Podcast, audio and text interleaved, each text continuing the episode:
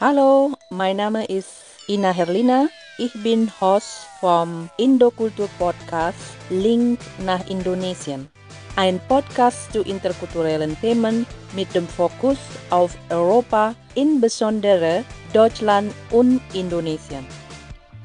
Wir möchten persönliche Geschichten teilen, die über das Leben, die Liebe und das Entrepreneurship in beiden kulturellen Umgebungen berichten, um so den Zuhörer zu inspirieren. Über alltägliche kulturelle Erfahrungen, Sprache, Vielfalt, Identität, Selbstakzeptanz und Empowerment wird berichtet. In jeder Episode werden wahre Geschichten erzählt von Leuten, die ich in meinem Leben getroffen habe und diese authentisch in indonesischer oder deutscher Sprache erzählen. Mehr über Indokultur besuchen Sie uns auf Instagram www.instagram.com slash Indokultur. Lass uns positive Energie teilen.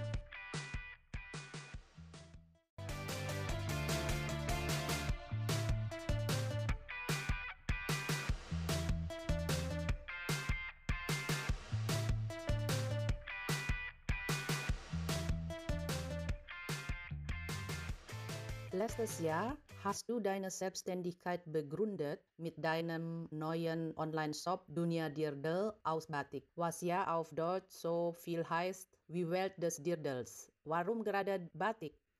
Warum Batik? Weil Batik für mich eine sehr besondere Bedeutung hat, dass ich in einem Dirndl geheiratet habe mit Batik und ähm, das hat damals meine Mama mir geschneidert, als wir gemeinsam in Indonesien waren, hat sie die Stoffe mitgenommen und mir dann das Dirndl für die Hochzeit geschneidert. Ich habe das mit einer langen Bluse getragen ähm, und auch es war ein langes Kleid in Indonesien und ähm, die Leute haben auch wirklich gestaunt. Also ich kann mich erinnern, die Leute in Indonesien haben mich viel darauf angesprochen, oh, Batik ist aus Indonesien, aber der Schnitt ist anders, der Schnitt ist, kennen wir nicht.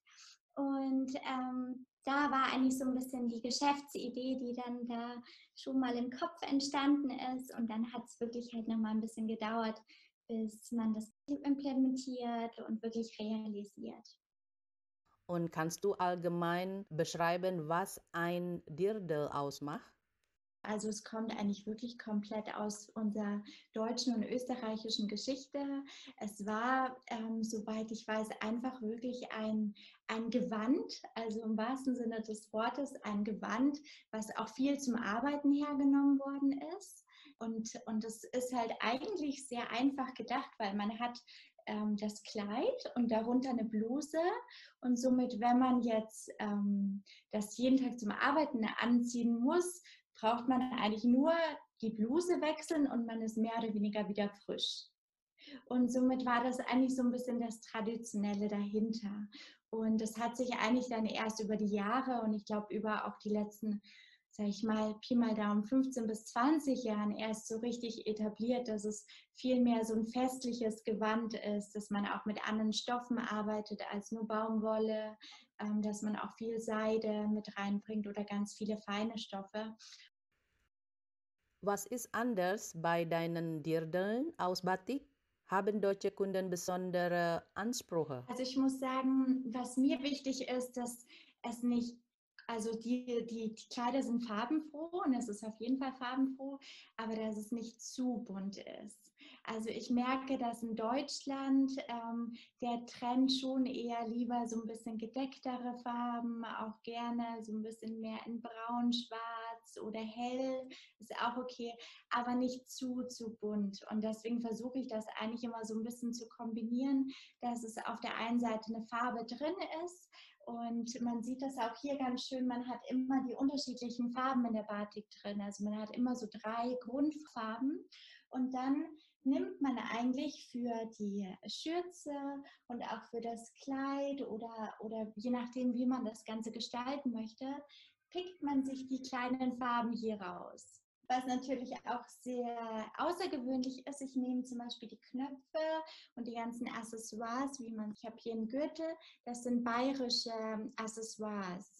Knöpfe und zum Beispiel auch diese Schließen, das sind wirklich original bayerische oder auch Österreich hat sowas ähm, Accessoires und das ist mir eben auch ganz wichtig, dass hier auch nochmal so ein bisschen der Mix zusammenkommt. Welche Herausforderung birgt für dich das Geschäft mit Indonesien? Hast du Schwierigkeiten mit der Kommunikation wegen der anderen Sprache oder und mit der anderen Mentalität? Also ich muss sagen, es ist eine Herausforderung. es ist auf jeden Fall, aber man wächst dadurch. Das ist das Schöne. Also ich finde, egal welche Herausforderungen man hat, man wächst einfach wahnsinnig.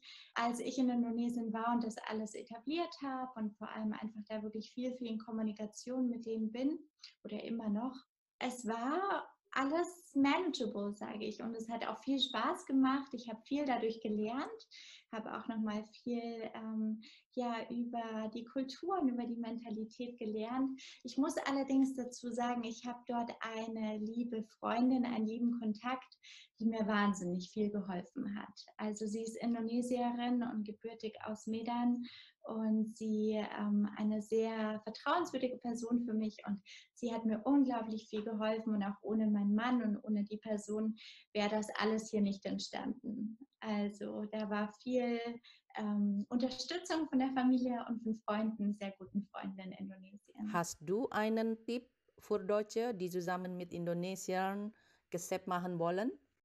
Also ich würde sagen, für uns Deutsche in Indonesien auf jeden Fall Geduld haben, Zeit haben und ähm, auch die Dinge so annehmen, wie sie sind. Weil die Dinge kommen immer anders oder ist eigentlich auch generell so, egal ob man in Deutschland oder in Indonesien hier ist. Die Dinge kommen irgendwie immer anders, wie man sich das ausmalt im Kopf. Und auch gerade in Indonesien ist es so, weil ganz viel nicht nach Plan läuft. Ich finde immer, wenn man, je nachdem, wie man die Probleme angeht, geht man sie als Herausforderung an und geht man damit an, dass man sagt, ach, äh, man lernt dadurch und, und man oder sieht man die Dinge immer so als Probleme? Und da denke ich, einfach positiv an die Dinge rangehen und Geduld haben und gewisse Zeit. Und dann läuft das auch. Also ja, Deswegen, also ich bin sehr zufrieden, wie alles bislang gelaufen ist und es hat wirklich oder es macht unglaublich viel Spaß, mit den Leuten dort zusammenzuarbeiten und ich lerne immer noch täglich dazu, aber ich muss auch dazu sagen, ich habe, wie gesagt, eine wahnsinnige Unterstützung auch von meiner Familie, ähm, insbesondere auch von meinem Mann, ohne dem das natürlich alles oder auch von meiner Freundin, ohne denen das nicht möglich. Gewesen wäre. So. Was ist dein Plan in fünf oder zehn Jahren? Willst du vielleicht nach Indonesien umziehen? Also wir haben uns jetzt eigentlich eher darauf gestützt, dass wir hier bleiben als Familie. Ähm, wir werden natürlich auf jeden Fall immer wieder nach Indonesien zurückkehren, einfach um die äh, Familie zu besuchen.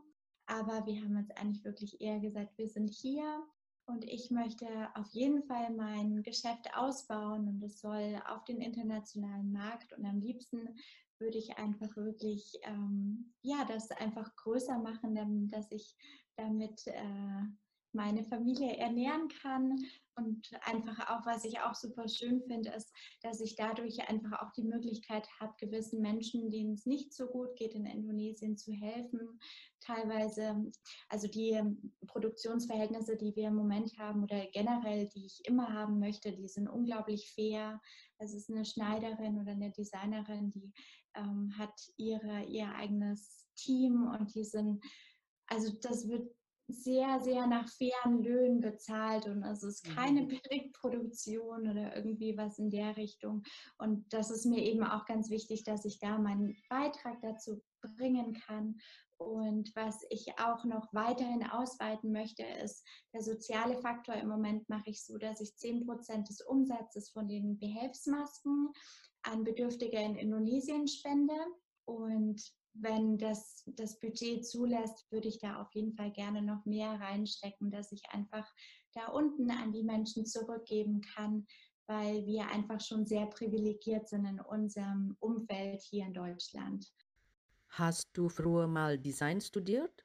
Also eigentlich äh, nicht wirklich. Also jetzt kein Studium, kein in, in der Hinsicht. Ich habe mich schon immer für Mode und Design interessiert. Also das Teil von mir. Ich komme eigentlich aus meiner Familie und aus meinem Familienhintergrund.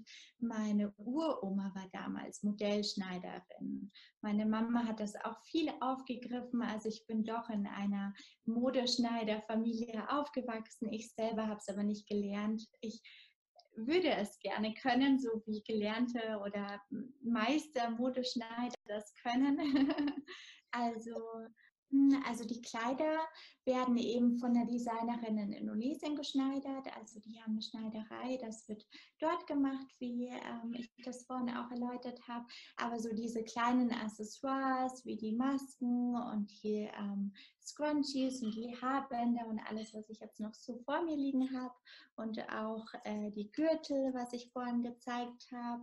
Das hier zum Beispiel war auch mein, also eine meiner ersten Modelle. Das ist so ganzes traditionelles, eigentlich eher braun. Ähm, es war eine Maske. Genau, also ich kriege alles aus Sumatra.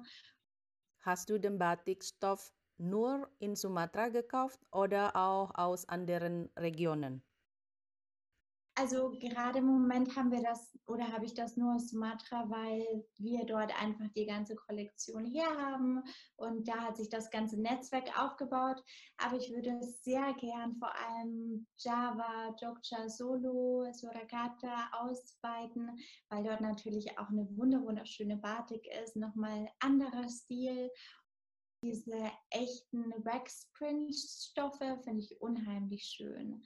Also das, was wir jetzt haben, sind halt ähm, sind Printstoffe, ähm, aber jetzt nicht die handgemahlenen. Aber ich würde sehr, sehr gerne auch Kollektionen rausbringen, die dann ein bisschen exklusiver sind, aber dann wirklich mit den Original Wax-Print-Stoffen ähm, finde ich unheimlich toll.